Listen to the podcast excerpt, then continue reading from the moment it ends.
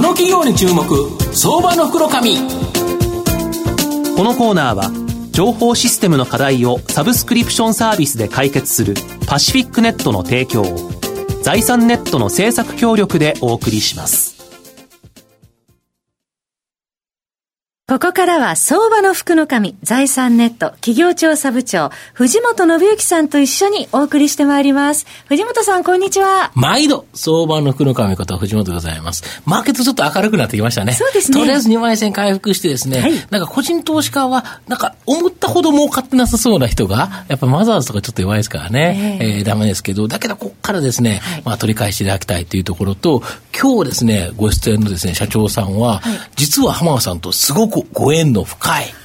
なんとですね、お母様のお名前が浜田節子様、ということで、全く漢字も一緒と。なんか深いご縁を感じますね。そうですよね。はい、で、その社長さんはですね、今日ご紹介させていただきますのが、えー、証券コード6916、東証一部上場 IO データ機器代表取締役社長の浜田直則さんにお越しいただいています。浜田社長、よろしくお願いします。はい。よろしくお願いします。よろしくお願いします。IO データ機器は東証一部に上場してまして、現在株価859円、1単位9万円弱で買えるという形になります。石川県金沢市にですね、本社があるパソコン、スマートフォン、タブレットなどの周辺機器のファブレス企業になります。PCO 液晶モニターでは国内トップシェアとなっているという形になります。日本で企画、開発、設計を行いですね、まあ、海外の協力工場で製造して販売を行うという会社なんですが、あの、浜社長、御社は、このパソコン、スマートフォン、タブレットなど周辺機器の大手ファブレス企業ということなんですが、はい、具体的にはですね、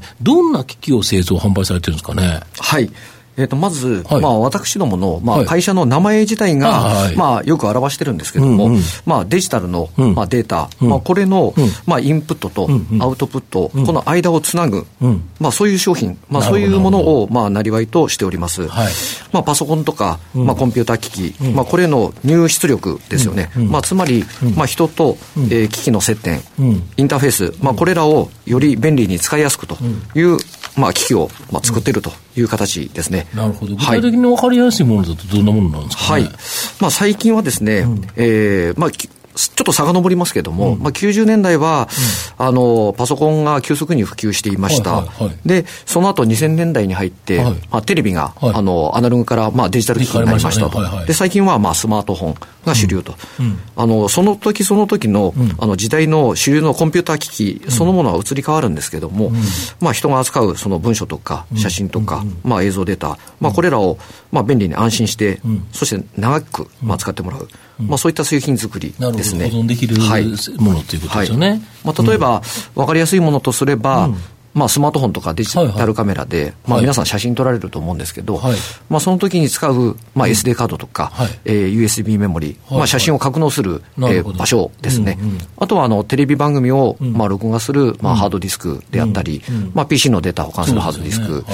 まあ、モニター、あとは無線 LAN 機器、まあ、4K チューナーなど、まあ、幅広く、えー、取り扱っております。なるほど。はい。で、周辺機器というと、まあ、ほ他にもというか、あるんですよね。えあの、まあ、周辺機器そのものっていうと、まあ、いろんなことを、えー、ものがあります。えー、皆さん、ちょっと、まあ、とっつきにくいかなというふうによく思われるんですけれども、うん、まあ、私どもは、まあ、簡単設定とか、うん、まあ、サポート体制も整えて、うん、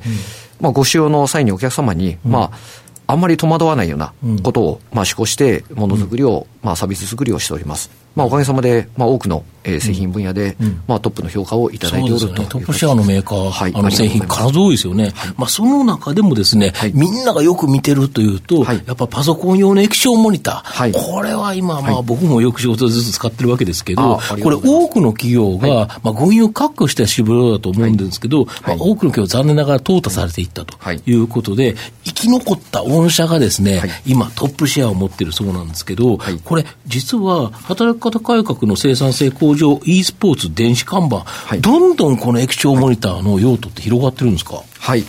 えー、おかげさまで、まあ、先ほどあの冒頭でもご紹介いただいたように、うん、あのパソコン用の、まあ、外付けモニターとしては、はい、まあ、市場シェアをトップい。ただいております、はい、ここ数年、えー、4年ぐらい連続で、うん、えー、3割ぐらいの、えー、シェアをいただいてるんですけども。なるほど、三大日大は、IO データ機器製ですか、ではないかなというふうに、えー、思ってます。皆さん、あの、ぜひ、お使いのモニター、少し、あの、メーカー名見ていただくと、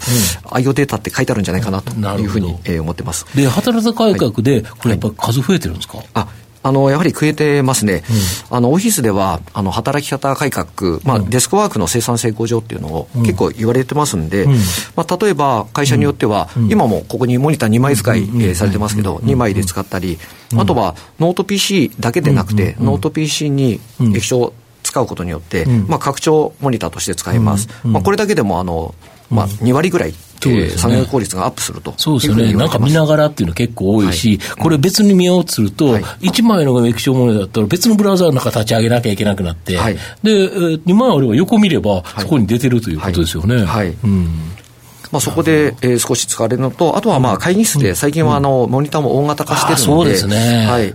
あの、ホワイトボードを使ってアナログでこう、あの、打ち合わせされるケースも多いんですけども、なるべくあの、大画面で、えー、やりましょうと。まあ、そうすると、まあ、作業や会議の効率化、まあ、みんなで集まった時のミーティングの合意形成がやりやすくなるねっていうことで、え少し好評を、えー、いただいてます。でパソコン作業すると結構疲れちゃうと思うんですけど、この疲労軽減も御社のモニターだとできるとか、はい、これどういうことですか？あありがとうございます。あのまず、うん、えー、パソコンの画面を見続けるだけでも、やっぱり目に、疲れます、ね、目が疲れますというのがあります、はい、で、まあ、最近あのよく眼鏡でも、あのブルーカットの、えー、ブルーライトカットの眼鏡言われてますけど、はい、えー、そういう有害なブルーライトをカットする、まあ、目に優しい、えー、機能標準搭載したモニターっていうのもの,、ものも、うん、えー、ラインナップしておりますし、うん、またあの、モニターはですね、あの、基本的には横型なんですけども、こう、えー、縦の文章を、見るときに、資料な文章を見るときに、えー、こう縦に回転させる、えはい、ことで、はい、えー、それでまあ少し、えー、作業を見やすくなる、作業しやすくなるということで、うえこれもご評ご好評をいただいております。で最近やっぱり e スポーツってめっちゃ流行ってると思うんですけど、これ用のモニターも売れてるそうですね。えあの e スポーツはもともとゲームっていう領域だったんですけど、はい。うん、まあ、スポーツっていうくくりに、うん、えー、ちょっとまあ掲げ掲げっていうと言い方失礼ですかね、あのなったんで、やっぱりそのスポーツであるからには、まあまあ、使う道具によっては、まあ、かなりこだわる方がたくさんいらっしゃいますんで、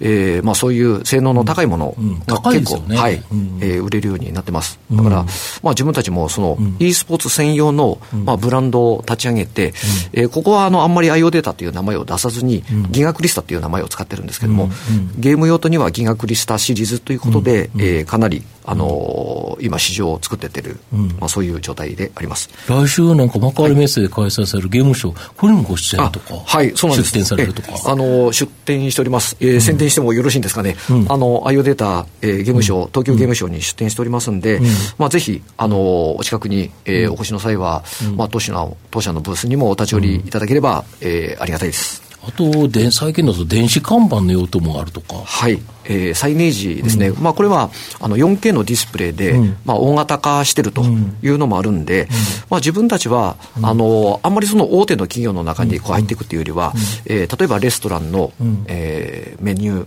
の表示であったり、まあ、オフィスの、えー、催事案内の、えー、表示であったり、まあ、そういう、えー、少しあの小さい、えー、ところのあのまあ、簡単に再ネジできますねというようなところで、えー、多く使っていただいておりますね。なるほど、はい、あと最近、この次世代モバイル通信規格で 5G というのが話題になってると思うんですけど、はい、実は新しい無線 LAN 規格で Wi-Fi6 っていうのもあると、はい、この2つにですね対応した製品の需要増、期待できるっていうのは、これ、どういうことですか？あはい。あの、まあ、5G、うん、えー、Wi-Fi6、まあ、ともに、うん、まあ、より多くの情報を、うん、まあ、より早くやり取りする、まあ、そういう技術ですね。まあ、リアルタイム性っていうものが、まあ、価値なんだろうなというふうに思ってる,、思ってるんですけども、まあ、対応するそういう無線 LAN の機器を、まあ、数多く、えー、我々も出していくっていうのはもちろんなんですけども、例えば、まあ、自分たちは、あのスマートフォンで、えー、自宅とか、えー、自宅の様子とか、まあ、ペットの様子を、まあ、いつでも、まあ、チェックできますよっていう、まあ、いわば、まあ、監視カメラですね。自分だけの。え自分だけのですね、まあ、IP カメラっていう言い方してるんですけども、まあ、これらをまあ1万円程度からまあご用意してるんですけども、まあ、これらの技術に、まあ、そのリアルタイム性っていうのが、え高まれば、まあ、よりえー、異変の察知とか、そういったものも、えー、分かりやすくなりますし、セキュリティの、まあえー、高度化っていうことも、まあ、期待できます。あとはあのスマホで、はいはい、えー、今、まあ、自宅のテレビとか、うん。はい、えー、録画した番組を外で、えー、持ち出してこう見れるレコーダーも、まあ、出してるんですけども、うん、まあ、そのような、えー、ものを外で見るときにでも、うん、まあ、どうしてもあのカクカクしたり、うん、えー、なかなか止まったりという、うん、えー、ことがあるんですが、まあ、途中止まることなくサクサク見れるというのも、まあ、ユーザーさんが受ける恩恵、えであると思うんですけども、まあ、こういったことで、えー、かなり、まあ、いろんなサービス、えー、工夫の余地はあるなとなるほど、えー、期待してますね、まあ、最後、はい、御社の今後の成長を引っ張るもの、これ、改めて教えていただきたいんですが。はい、はい、まあまず企業向けと個人向けと2つあるんですけれども、うんはい、企業向けでは、はい、まあ、今後ますます、まあ、働き方改革っていうのが進むであろうと思ってるんですが、まあ、大手さんはどんどんそのデジタル化っていうのは進んでいます。ただ、まあ、中小、まあ、国内に、まだええ、80万社あるって言われてますけども、ここがまだまだやっぱりアナログの対応ってやっぱ多いんですね。で、紙の需要も全然減ってないと。で、その紙の需要そのものを、まあ、まだ、あの、100、作体でいうと102%とか103%ぐらい伸びてるらしいんですけど、まあ、それらを、えーまあ、中小の人ところでは、うん、あの人を雇って、えー、その人がプリントアウトしたものをファイリングしてっていう、うん、まあ、そういうアナログ作業を結構やってます。はい、で、そこ、まあ、その時間が年間でいうと大体1000時間ぐらいあるらしいんですけども、うん、まあ、そういうところを、まあ、デジタル化、ペーペーパーレス化に進めることによって、その人の手を開ける、そうすると人手不足改革にもつながるかなということで、はい。まあ、自分たちは、まあ、中小企業向けなんで、まあ、一緒にあのこう販売する餌屋さんと組んで、まあ、お手軽に、まあ、負担の軽い提案というのを今、えー、進めています。はい。また、個人に対しては、あのまあ、データ、情報、まあ、これらの、えー、安心安全というものも、まあ、応援できるかなと思ってます。なるほど。はい。まあ、スマホとかあの PC に皆さんたくさんあの写真とか動画、あの持ってると思うんですけども、やっぱりきちんと、えー大事にえーまあ、後世に残すというのは言い方オーバーかもしれないですけど、うん、守りたい,、えー、守りたいなというのがあると思うんです、うん、ただ実はあのその保存している媒体っていうのは、ハードディスクであったり SD カードであったり、まあ、するわけなんですけどもやっぱりこれ機械物なんで、あの消耗します、えー、いつかは壊れる、えー、いつかは寿命があると。え寿命が来るというのがあるんで、まあ、自分たちはその、えー、今のその保存している、まあ、ハードディスクであったり、えー、SD カードの、まあ、寿命を、まあ、寿命というか、まあ、健康状態ですね、まあ、これを、えー、クラウドを使ってこう、見ることができる、まあ、そういうサービスも、えー、してます。それとか、まあ、最近はあの、100年保存できる光ディスク、えー、メディアもあるんで、まあ、自分たちはあの手元にデータを残すっていう価値っていうのが、やっぱあるだろうなと、え思ってまして、うん、今はあのクラウド全盛で、どんどんみんなクラウドに物が上がってるんで、大丈夫じゃないかっていう形なんですけども、クラウドも不足の事態っていうのがやっぱあります、えー、通信がちょっと途切れました、しばらくあのダウンタイムがあります、そうすると仕事ができませんっていうようなあの状況もたまにはやっぱり起こりますんで、その時にクラウドもありながら、同じようなデータを手元にあるんです、まあ、この手元にあるデータで、えー、少しあのリアルタイム性も含めて、まあ、ダウンタイム作らない、うん、えー、というようなことを提唱していくことで、うん、ちょっとビジネスの活路ってまだまだあるんじゃないかなというふうに、えー、思ってます。はい熊宮さんいかがですか？浜田社長今日はありがとうございました。あありがとうございます、はい、先ほどあの e スポーツであったりだとかあの企業のところをお話しいただいたんですけれども、はい、最近はあの教育の分野も、はい、あのモニターの需要が増えてるとあ。の拝見したんですけどそちらもやっぱり変わってきてるんですかね、えあのここはですね文科省が、あのまあ、教育 ICT の、えー、教育指導要項を新しくしてまして、えーと、と2022年度までに、えー、全国の国公立の小中学校の教室に大型停止装置を入れますっていうことを言われてるんで、うん、えー、そこにもちょっとビジネスの初期あるなというふうに思ってます。うん、まあ、自分たちは大型の、えー、モニター、うん、まあ、今、電子黒板も少し用意しようと思ってるんですけども、まあ、いろんなラインナップ揃えて、そういう教育の、えー、反応に対しても、まあ、提案できる余地があるなと。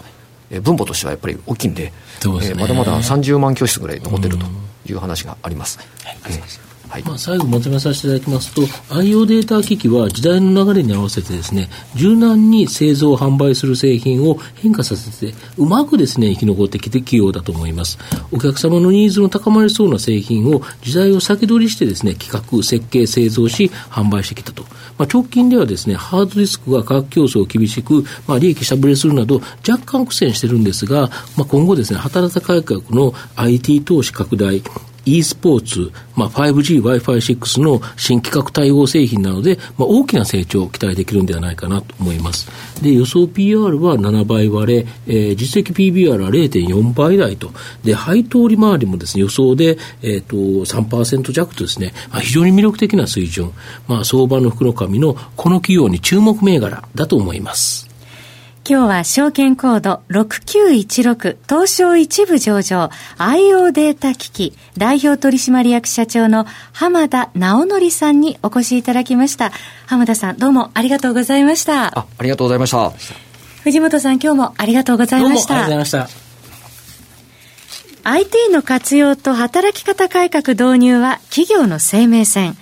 東証2部証券コード3021パシフィックネットは IT 機器の調達、運用保守、クラウド活用まで情報システム部門をサブスクリプション型サービスでサポートし、企業の IT 戦略を応援する信頼のパートナーです。取引実績1万社を超える IT サービス企業、東証2部証券コード3021パシフィックネットにご注目ください。この企業に注目相場の福の神このコーナーは情報システムの課題をサブスクリプションサービスで解決するパシフィックネットの提供を財産ネットの政策協力でお送りしました。